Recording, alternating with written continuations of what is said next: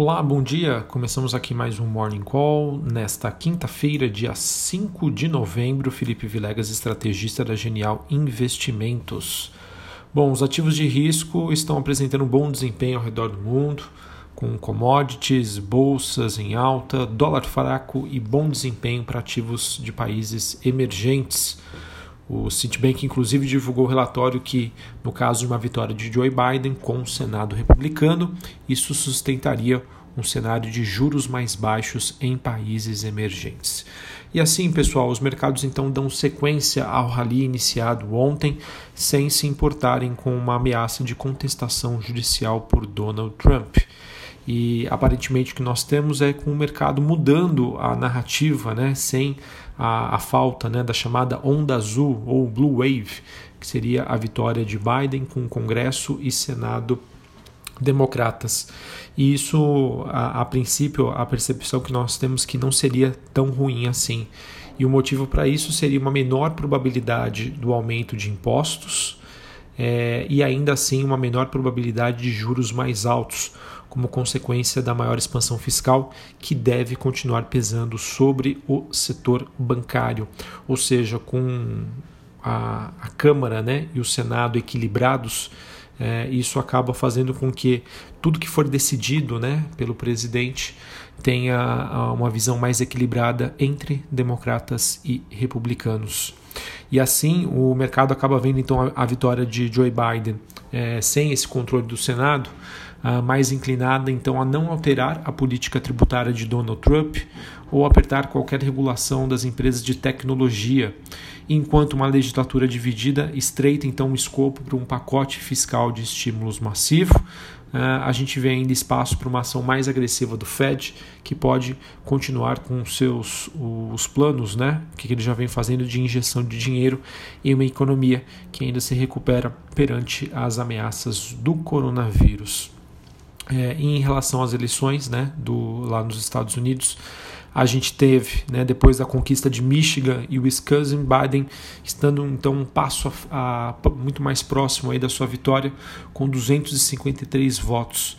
Assim, Joe Biden precisaria apenas confirmar a sua vantagem que já existe em Nevada e no Arizona para chegar aos 270 votos necessários, sem precisar aí de uma virada na Pensilvânia ou na Geórgia, que são estados que são dominados hoje por Donald Trump.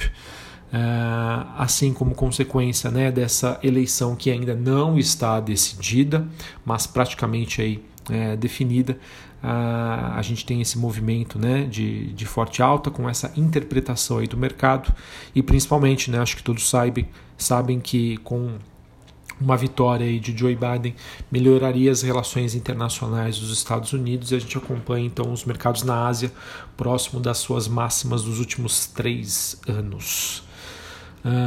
Ainda sobre essa questão, né, do Biden sem o controle democrata do Senado, a grande questão então seria, né, olhando daqui para frente, quais seriam os ativos aí do kit Blue Wave, né, onda azul, que serão mantidos. A princípio, né, olhando alguns relatórios de alguns analistas e estrategistas, o consenso de mercado parece ser ainda que continua favorável para empresas, né, ligadas ao ESG, né, energia limpa, política monetária expansionista e ativos ligados à China. E, como eu já disse aqui para vocês, a gente teve o Citibank e também outras casas melhorando as suas recomendações para mercados de países emergentes. E com uma visão bastante positiva e construtiva, né, relacionada a commodities, principalmente as metálicas. E, Felipe, onde fica o Brasil nessa situação, nessa história? Bom, eu vejo que o Brasil precisa melhorar bastante a sua imagem que ele tem lá fora, principalmente em relação às questões ambientais. Sim, a gente já faz muita coisa, sem sombra de dúvida, mas talvez a gente fale na questão da comunicação. Então vamos melhorar a nossa comunicação, vamos resolver, né, a nossa situação fiscal com o endereçamento das reformas, e a gente tem tudo aí para ter um excelente desempenho nos próximos anos. Só depende da gente, tá? Acho que o cenário está assim bastante construtivo, bastante positivo para países emergentes, para países ligados a commodities, mas a gente tem que fazer a nossa parte. Se a gente não fizer a nossa parte, não vai adiantar esse cenário construtivo. Beleza? Então essa visão que eu tenho, essa visão aí que muitos analistas e estrategistas observam, não especificamente de Brasil, falando de países emergentes no geral, mas enfim, posso dizer que se a gente fizer a nossa lição de casa, a gente vai conseguir aí ter bons desempenhos, bons retornos dos nossos ativos nos próximos anos.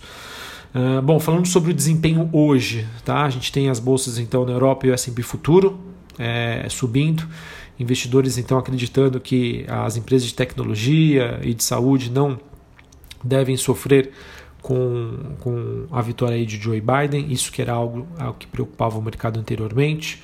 Petróleo que recua após 3 altas seguidas e os metais recuam na Bolsa de Londres. Moedas europeias e asiáticas lideram ganhos entre os países emergentes, com a volatilidade aí dessas moedas caindo perto do menor nível em quase 3 meses.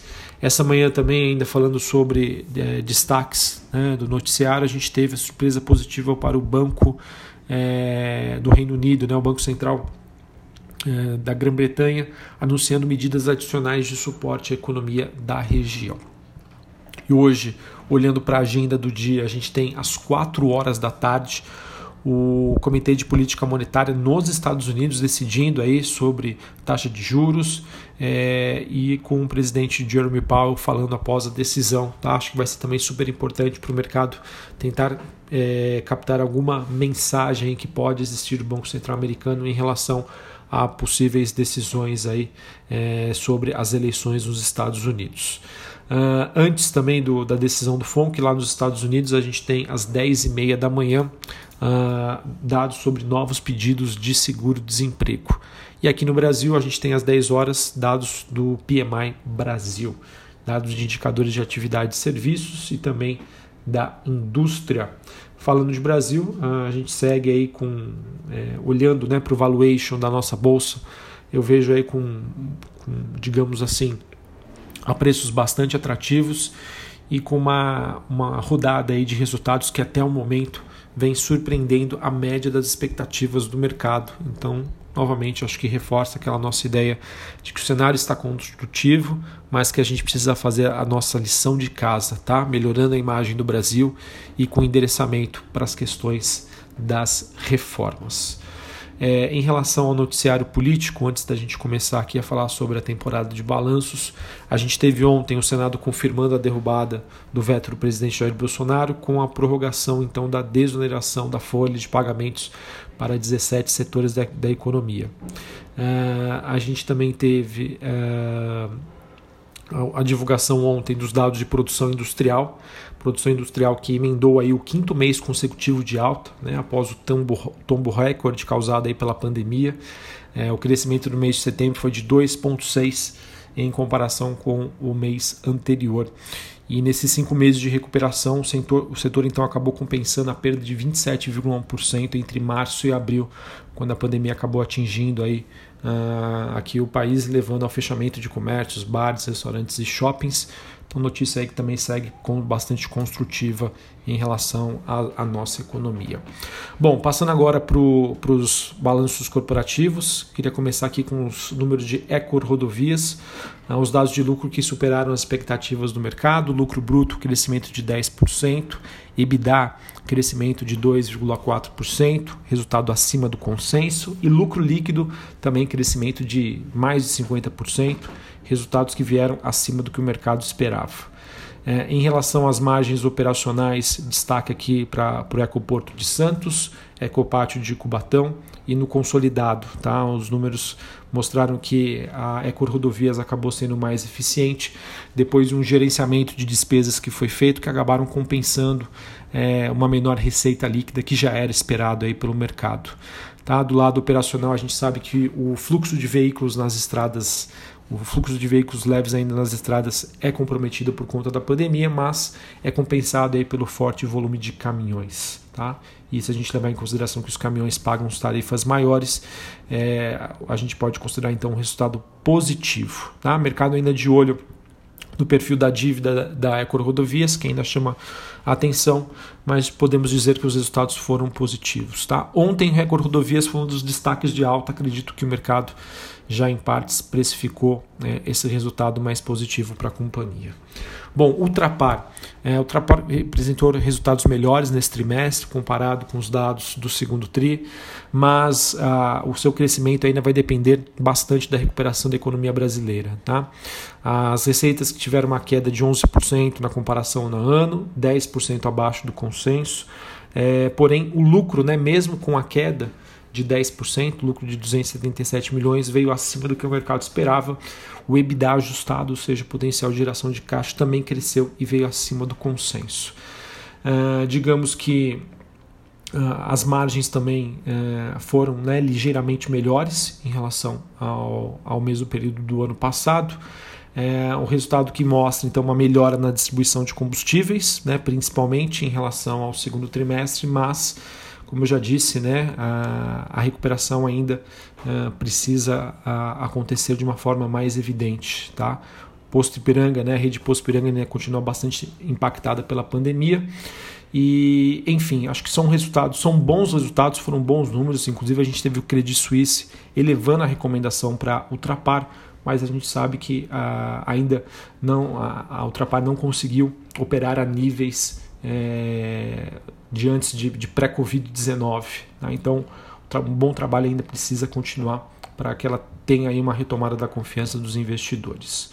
Bom, sobre a Hering. A Hering divulgou um lucro líquido que superou o que o mercado esperava, um lucro de 155 milhões, porém, essa alta que superou as expectativas, que teve um crescimento de 142%, se deve em razão aí dos créditos presumidos do ICMS no valor de 178,3 milhões. Ou seja, sem a consideração desses créditos de imposto, a empresa teria um prejuízo.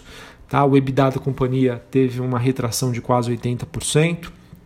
Isso aconteceu em razão de menor volume de vendas.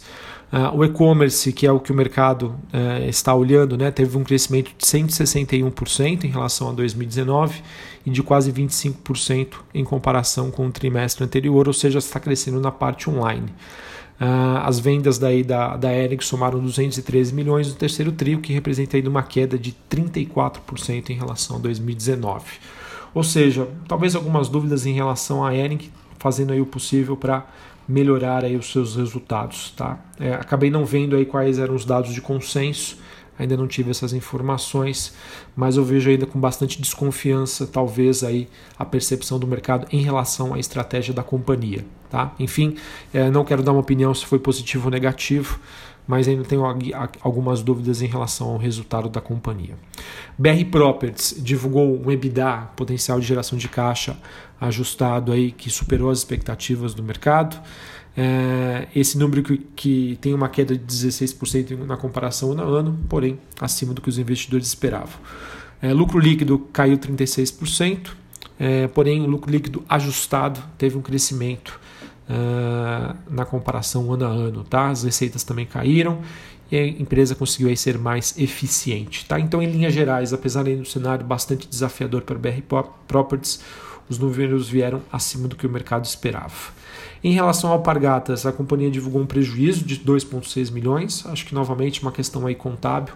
As receitas cresceram 18%, o EBITDA, potencial de geração de caixa, crescendo 6%, margens também crescendo no terceiro tri, e o lucro recorrente, né, acabou tendo um crescimento aí de 13% na comparação ano a ano. Então, na minha opinião, bons resultados, aí, números positivos para a companhia. Para finalizar, a gente teve recentemente, agora há pouco, a divulgação do resultado do Banco do Brasil, que teve um lucro líquido ajustado de 3,4 bilhões de reais. Foram números que vieram abaixo do que o mercado esperava. O Banco do Brasil sendo muito conservador em relação à provisão com devedores duvidosos, tá? E o banco destacou bastante a sua carteira de crédito, que cresceu aí 6,4% nos últimos 12 meses. Porém, eu acredito que esses resultados aí de Banco do Brasil já foram antecipados pelo mercado com os resultados de Itaú, Bradesco e Santander. Beleza? Bom, pessoal, então é isso que eu tinha para trazer para vocês. Um clima mais positivo, um clima de alívio lá fora, por conta do mercado aí reponderando todas as expectativas em relação ao que deve ser decidido sobre os Estados Unidos e o resultado das eleições. E, novamente, acho que só depende da gente conseguir aí depois das eleições municipais aqui no Brasil, se o Rodrigo Maia conseguir que a gente não tenha aí o recesso parlamentar, acho que isso deve ser muito bem visto pelo mercado e quem sabe a gente tem aí um rallyzinho de final de ano. Um abraço, até a próxima, valeu!